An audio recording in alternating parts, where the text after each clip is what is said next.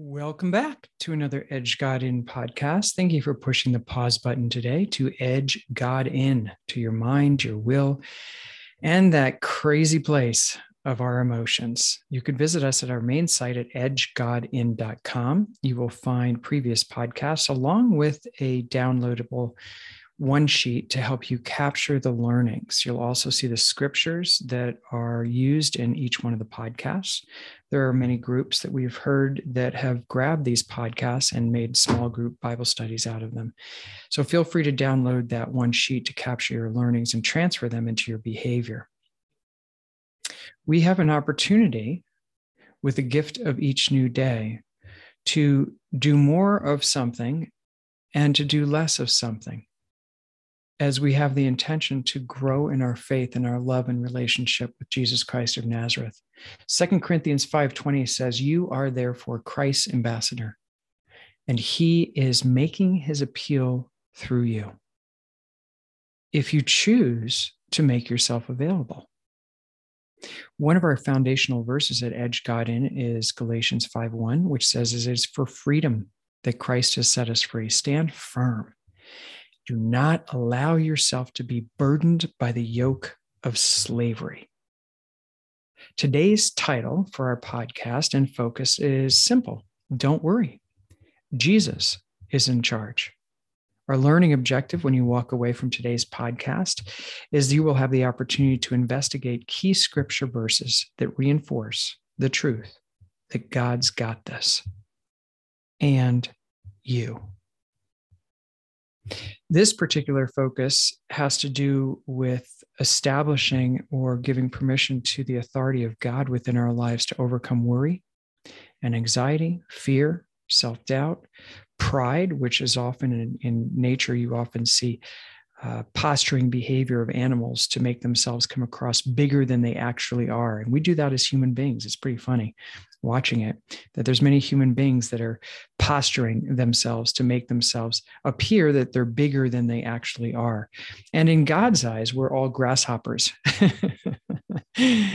and in terms of the metaphor of how small we are and how big God is. And oftentimes we allow what's going on around us to be bigger than our remembrance of the hugeness of God within us. Who is it that overcomes the world? He who believes that Jesus is the Son of God.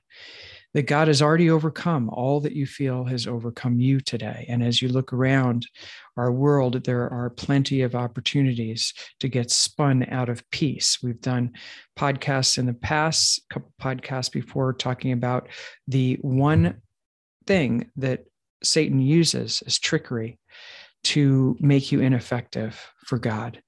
And that's to steal your inner peace. He's after your peace today. And Jesus is always after reclaiming your sense of peace that passes all human understanding, whereas it doesn't make sense. And I personally can witness to the power of that as we toss ourselves into the lap of Christ in the midst of conflict, in the midst of war, in the midst of not knowing, not understanding. When we come back to the one who does understand, that's when our peace remains intact. Mother Teresa was huge on her mission of speaking about maintaining a peace no matter how much suffering is surrounding you, so that you could be effective for the work of God. So it's our intention with today's podcast that there will be some scriptures perhaps some phrases that the Holy Spirit will say through me that will remind your mind of what your soul always knows. God's got this, and He has you. Our newest project has to do with emotions when we give our feelings more authority than the facts found in the scriptures, the Holy Scriptures, we get hijacked very quickly by what's going on outside of us. Emotional Intelligence in Christ is the project that we're launching. You can learn more about that project at emotionalintelligenceinchrist.com. We're actually getting closer to launching our first course from that specific mission emotionalintelligenceinchrist.com. Feel free to explore that if you're having difficulties being aware of your own emotions, managing your own emotions, being aware of other people's emotions, and managing other people's emotions in a way that honors God by loving others well as Jesus did. So let's jump in, see what the Holy Spirit has for us today. In the name of the Father, Son, and the Holy Spirit. Sweet Jesus, you have all authority, all power belong to you on heaven, in heaven, and on earth. And we forget this. The world screams and you whisper. The world demands and is greedy for our attention and our focus.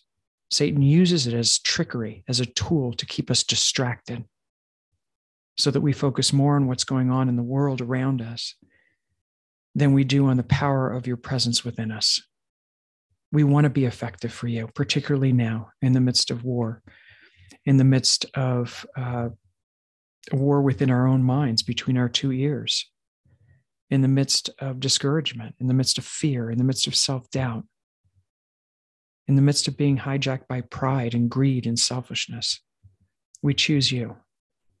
You're constantly beckoning us back to begin again with you. So today, we pause, we get off the stage of our mind that is constantly being tempted by Satan to be spun into that place of lack of peace, that place void of peace, that place of fear, self doubt, and worry. Bring us back, Lord. Bring us back today. We pray that you would speak to our hearts, the listeners that are tuning in today. I pray for each one of the listeners today, right now, where they're, where they're at, listening in.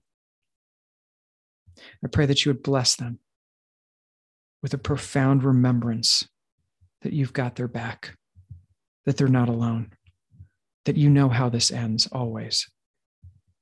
Give us the strength to outshine the darkness. In the name of the Father, Son, and the Holy Spirit. Amen. So I'm pulling from two teachings that inspired my heart this week. One of them was a sermon given by a pastor from Canada that was very profound. A deacon friend of mine sent to me, and I listened to it, and it stopped me in my tracks.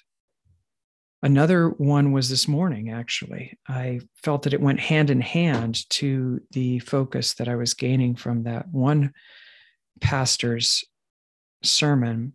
And this kind of is connected very profoundly to what he said. And so I'm pulling in some reminders from a podcast from Joyce Myers on how to move forward or increase in life. So let's jump in.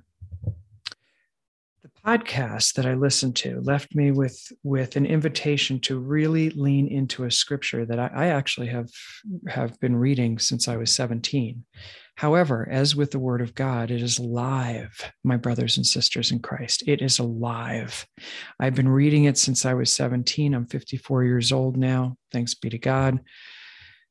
And it and it speaks to the situations that we're in. Something you read a year ago might touch you very differently today. It is active and alive and sharper than any double edged sword. It pierces through our heart, soul, mind, and marrow down to the re- very recesses of what makes our heart beat.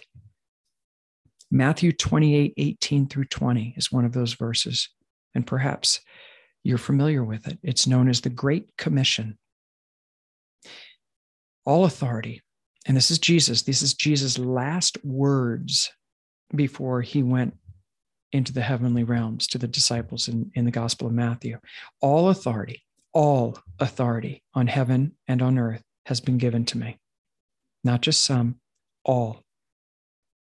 Jesus is in charge of every piece of landscape of humanity, whether they be in leadership positions or whether they be people who are more in the support area of humanity, doing more of what some people would consider lesser jobs. But Paul would speak back to that and say, How can the eye say to the hand, I don't need you? Everybody's needed in the body of Christ. And Jesus has authority over every human being and everything that's going on. This is no shocker what's going on in our culture today. All authority in, on heaven and on earth has been given to me. This is an invitation, my friends, to remember who's ultimately in charge here.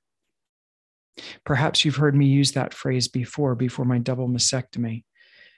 I was weeping, and the doctor, the surgeon came in And lo and behold, God sent me a Christian surgeon. I didn't know that. She was recommended to me. God is the best multi level marketer out there. She felt for my distress and got about two inches from my face as I was sobbing. And she said, Hey, hey. Sometimes God has to do that to us when we're consumed with our pain or we think we're our struggle.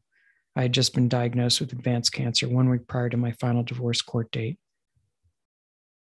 and this was part of the treatment was the double mastectomy before two years of chemo and i was scared and she said this phrase to me hey i think we both ultimately know who's in charge here. There's nothing to fear. God gave her a word of knowledge. She didn't even know i was a christian. But god moved her heart so profoundly that she obeyed. And she was used as a huge instrument to remind me of what I was forgetting in the, mo- the moment of fear. Wow, God is ultimately in charge here. So, wherever you are today, listener, whatever you're bringing to this podcast, hear the word of God. All authority on heaven and on earth has been given to me, Jesus says. Therefore, therefore, so because of this, or so that all authority on heaven and earth has been given to me. Therefore, go and make disciples of all nations, baptizing them in the name of the Father, Son, and the Holy Spirit, and teaching them to obey everything I have commanded you. What did Jesus command us? Love the Lord your God with all of your heart, mind, soul, and strength love your neighbor as yourself. This is my command. And my commands are not burdensome, Jesus said. If you want to remain in me, obey my commands. John chapter 15. Well, what is his command? That you love one another as I have loved you. That's his command. And surely, surely, meaning most confidently, meaning don't ever, ever doubt, I will be with you always to the end of the age. This is the first declaration of today's podcast that I want to start out with as a reminder God's got this. Whatever this is in your life, God's got it. That's the reminder I needed when I was overwhelmed with fear that I would leave my three children without a mother at 38 years old because I was told that the doctors were trying to get me five more years of life. That wasn't enough for me. It wasn't enough for God. His plans overruled the diagnosis. God wins.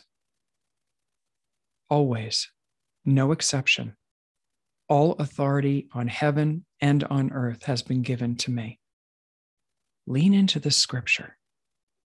It stopped me in my tracks the other day because I was giving in to some fear and anxiety and worry and concern. And we're not saying to not be compassionate. We're not saying don't pray for those who are suffering right now profoundly in this world. And perhaps that's you. What we're saying is don't allow your identity to be hijacked into the suffering, so much so that your peace is stolen. God does a mighty work through you through the archway of inner peace what's the ramification what causes peace what is what is the fuel behind peace matthew 28 18 through 20 it's knowing beyond a shadow of a doubt that all authority on heaven and on earth has been given to jesus christ of nazareth. So we're continued to be called. Go out into the alleys into the byways into the dark places. Go go go and baptize. Spread the gospel message in the name of the Father, Son, and the Holy Spirit, teaching everyone to obey everything that Jesus has commanded you. What did he commanded us? Command us not to fear, not to worry about tomorrow. He commanded us to remember that if he goes away, he will come back and, and come to get us. And he declared, I will be with you always to the end of the age. Lean into that verse, memorize it, allow the Holy Spirit to help it to come alive, to ward off the attacks of the evil one who's trying to cause you to be flipped into anxiety and fear. What's the ramification of anxiety? Complaining. That was the podcast I was listening to from Joyce Myers. It was a great reminder. We just started, yesterday was Ash Wednesday. We just started the 40 day journey of Lent and it's a it's it's a time for fasting and prayer fasting from those things that are distracting us from union with god. What is it for you that you want to fast from? That's a distraction. Perhaps it's the news. Perhaps it's social media. Perhaps it's gossiping complaining. That's what the holy spirit put on my heart last week so i didn't think it was any coincidence that I tuned into a podcast talking about complaining. complaining actually shrinks the brain. That's the science behind complaining. Spiritually speaking, it's a lack of faith to believe that God's really got this. So we're identifying more with the struggle. So we complain about it, right? It comes from a place of self pity, comes from a place of entitlement. I deserve better. This shouldn't happen to me. And believe me, there's no judgment here. So I went through five years of treatment. I had, I had plenty of days of complaining. And you would think I would learn, right? After two years of chemo, 16, 16 uh, weeks of daily radiation, or six weeks of daily radiation, 14 surgeries, MRSA staph infection, double mastectomy. You'd think I'd learn, right? I say that to myself. Lauren, you know better. What are you doing? God is faithful. Stop the complaining. Complaining shrinks the brain. There's a part of the brain called the hippocampus. Every time you complain, or actually, there's studies done when you're in the presence of people who are complaining, your brain restricts, shoots the blood to the back part of the brain, and you only have three choices of response when you're complaining. Basically, it causes you to be problem focused in neuroscience. It's not interesting how God wired the brain. When you complain, you're focused on the problem when you are in a place of gratitude and thankfulness, you're focused on the solution. You're either in the primal brain when you're complaining, only three choices of response or reactive behavior fight, flight, freeze. When you're in the place of thanksgiving and gratitude, guess what? That nine inch journey from the back part of your brain to the frontal cortex opens up your focus to solution. We have a God of solutions we have a God who is able to weave everything together for an ultimate good, then had it not even happened, this is the metaphor of the rose in the midst of the thorns, the rainbow after the storm. This is the God we serve, who is with us to the end of the age. So we complain when we forget that all authority on heaven and earth belong to Jesus and that he has our back.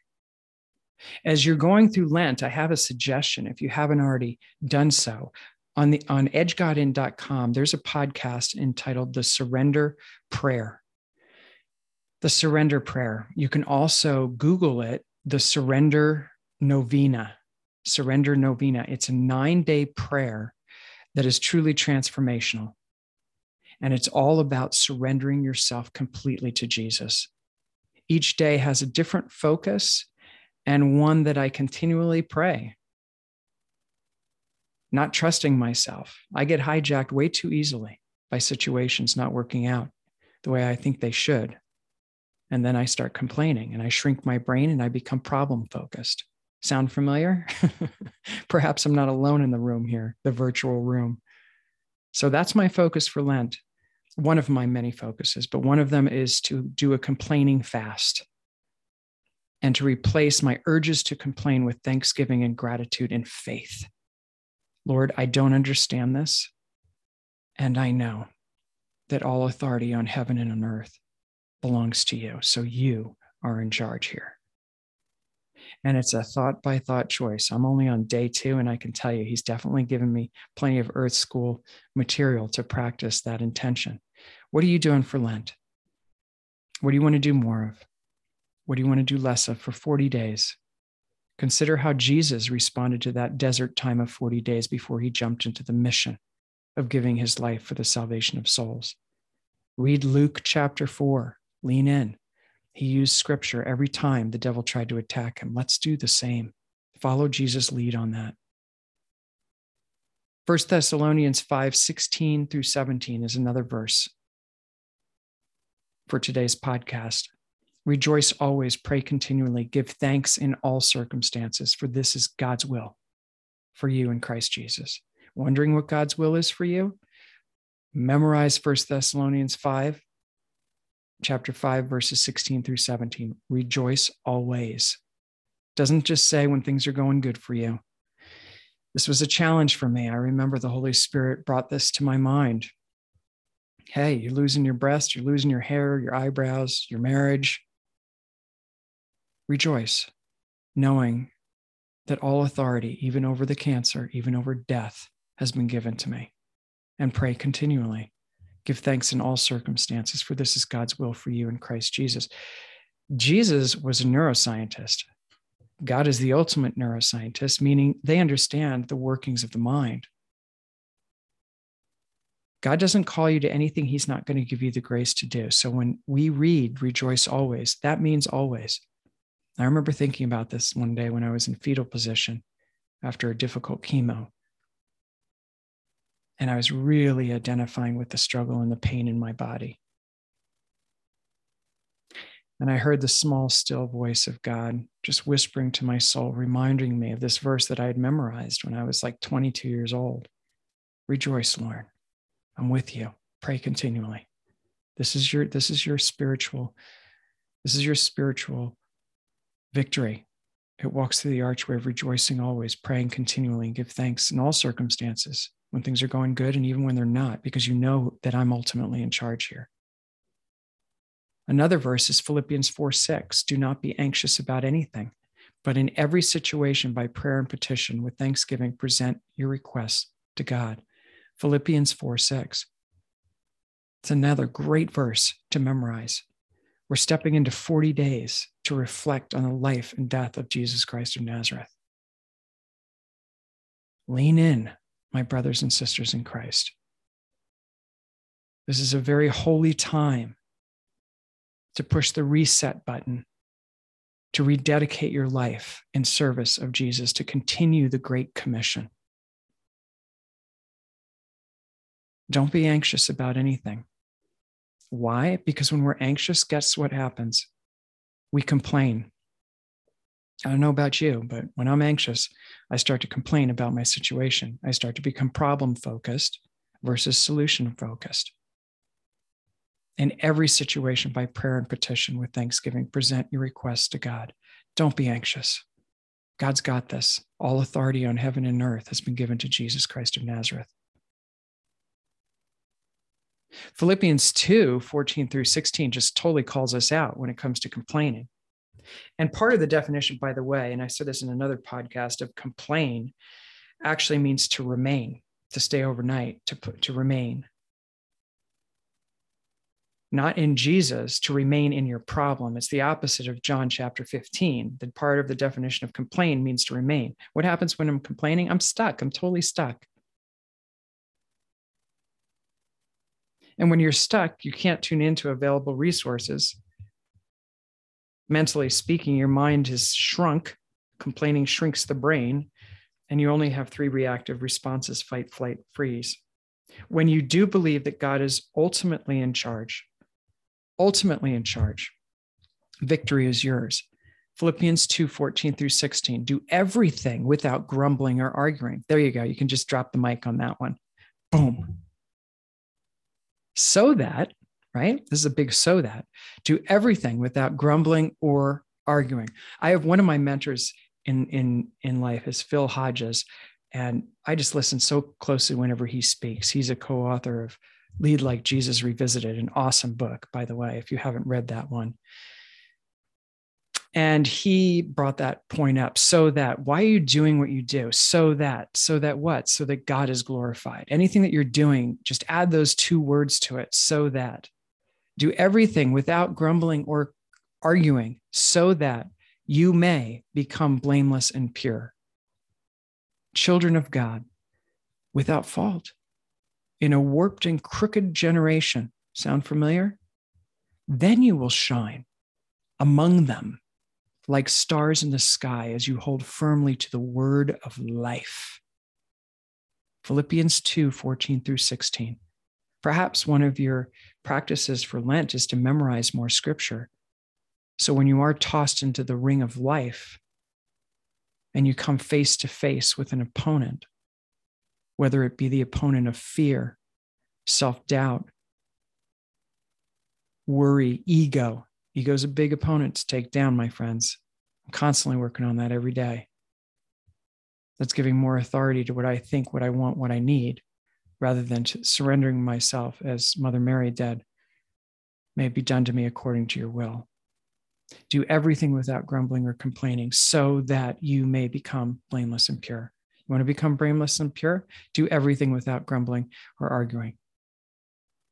So, my challenge for myself, and perhaps feel free to make this your own, is do a complaining fast.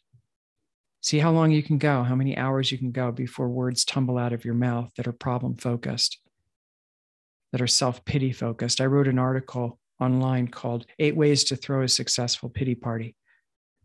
If you're going to throw a pity party, might, might as well be a good one. And I, I, I threw a lot of good pity parties during those five years of treatment. I can assure you of that. So I'm writing from experience and you get nothing out of that. You stay stuck, you remain. How about doing everything without grumbling or arguing? So, what is your muse? Perhaps it's driving in traffic. Can you imagine driving in traffic without grumbling or complaining? Perhaps it's at your job. You don't feel that certain things are fair. What's your muse when it comes to complaining? It's really a faith crisis. Complaining is what caused the 23,000 people to be consumed in the Old Testament because of complaining. So God sent serpents to bite them, and they perished because of complaining. Oh, I wish I can go back and eat what I ate before and getting tired of the quail and the, the bread from heaven, the uh, wafers. Can't we get something else? So that was back then, and he sent serpents. Now, when we complain, we actually create the own the serpents.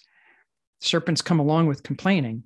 So if you're going to complain, just know you're you're opening up a portal for Satan to just send in a little serpent to twist you out of God's peace.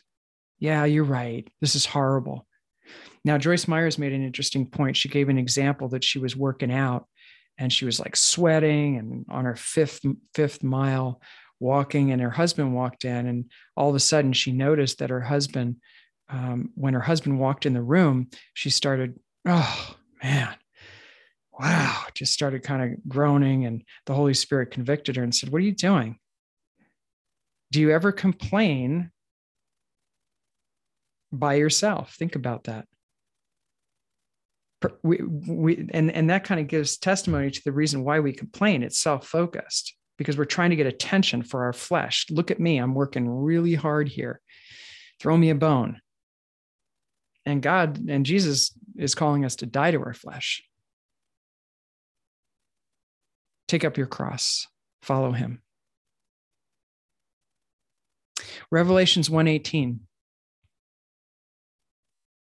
When you do get afraid, remember Jesus' words in Revelations 118. Another powerful one to remember. Do not be afraid. This is the risen Lord. Do not be afraid. I am the first and the last. I am the living one. Behold, I am alive forever and ever, and I hold the keys to death and Hades. This is Jesus Christ of Nazareth, raised from the dead, our living Lord this really hit me the other day. I've, I've read Revelations 118 tons of times. It stopped me in my tracks when I was reflecting on Matthew 28 18 through 20. All authority on heaven and earth has been given to me. This is again the risen Lord. This is his send off to his disciples. Again, to John, his disciple in Revelation 118. Don't be afraid because I'm the first and the last. I know how this ends. I'm in charge here. I'm the living one. All authority on heaven and earth has been given to me. Behold, I am alive forever and ever. And I hold the keys to death and Hades. I am the living one. I was dead, and behold, I am alive forever and ever. He admits here in Revelations 1:18, hey, I was dead and now I'm alive. That that what more testimony do you need? Revelations 1:18. Revelations 1 8 says, I am the Alpha and the Omega, who was and is and is to come. Now, the podcast previous to this one is Who Does Jesus Say He Is? If you haven't listened to that one, go back and listen to that because there are seven key points in the Gospel of John of who Jesus says he is. And we could rest our confidence on each one of those verses. Jesus is in charge. All authority on heaven and on earth has been given to him. There is no shocker what you're going through here. God adores you right smack in the middle of it, and He loves you enough not to leave you there. And He knows if you are problem focused on what's not working out around you, if you are fear fueled, He knows that you will be unproductive. He knows the biology of the brain. The brain will shrink, and you'll only have three choices. It's like Gollum in the cave when Tolkien created the word Gollum for the creature that he used in The Lord of the Rings to describe the man who had lost himself to the fetish. That's, that's, the, that's the definition, or that's the etymology behind the word Gollum. A man or woman who's lost themselves in the fetish. What's your fetish? Is it what you're seeing on the news? Is it something personal? For me, it was a diagnosis for a while, but I'm very bumped by the suffering in Ukraine and the Holy Spirit continually reminds me to stay close, to remember that He has authority over all of this so that I can be effective and powerful in my prayers. Sometimes I've thought, well, I have to be depressed or I have to be um, uh, downcast or fearful or anxious because then that shows I care. And God got very clear with me when I was going through advanced cancer and divorce. That is not a place where you will produce good fruit in my name.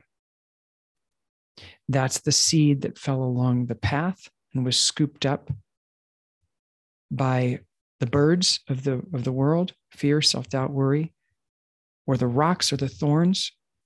I want you to be planted in good soil so that no matter what is happening around you, your identity is grounded in me. And therefore, victory and peace become a constant in your life. One of my favorite saints is Saint Teresa of Lisieux. She died in her early 20s. Her writings are profound, but one of the things that, one of the statements that she says, and I actually have this written on a, um, in a little booklet, and I often stop and remind my mind of this statement. She said, even though she died of tuberculosis at a very young age, her all of her writings were about the love of God and how much God loves and adores us. Some of her final words Jesus is ultimately in charge. And she had a statement. She said, My way is all love and confidence, all love and confidence. And she experienced profound suffering. I started to read some of the some of the writings on previous believers and saints that had gone through severe suffering when I was going through advanced cancer. And she was one of them that I landed on. And she was able to declare in the midst of suffering, My way is all love and confidence. How is that possible? Do you know what it's like with tuberculosis? I looked into it. It is not a pleasant way to leave this earth and yet her faith stand, stood firm all the way to the end. Did you ever notice that on the cross, Jesus never complained? In fact, his victory came in the praise and the trust in God all the way through. Let us today, my brothers and sisters in Christ, place our confidence in the one who has all authority on heaven and earth. And that same spirit that rose Jesus from the dead, by the way, as a follower of Jesus Christ, lives in us. Let's declare that over whatever it is that you're going through today. Don't worry.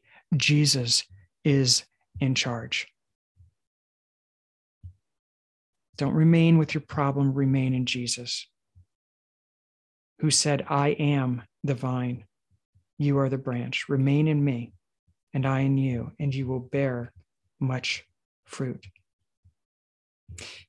In Joyce Meyer's podcast, she says that we hinder the work of angels and the Holy Spirit when we complain. As I mentioned, God can't move in a heart that does not believe. Jesus declared this when he left his hometown and said, a prophet is not honored in his hometown because of and it says because of their lack of faith there was very little miracles very few miracles that took place. Jesus declared again and again your faith has made you well. Our faith increases when we truly truly believe that he is the alpha and the omega who was and is to is to come he is the almighty our faith increases and we are not afraid when we know we know that he is the first and the last that he was dead and behold, now he is alive.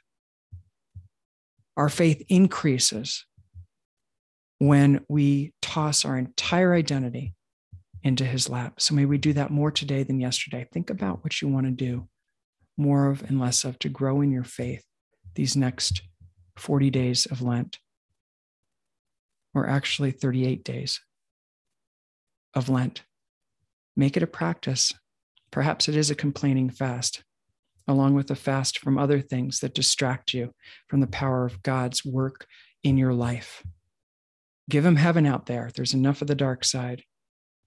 And Lord Jesus, we just pray that you would bless our ability to remember who's ultimately in charge here.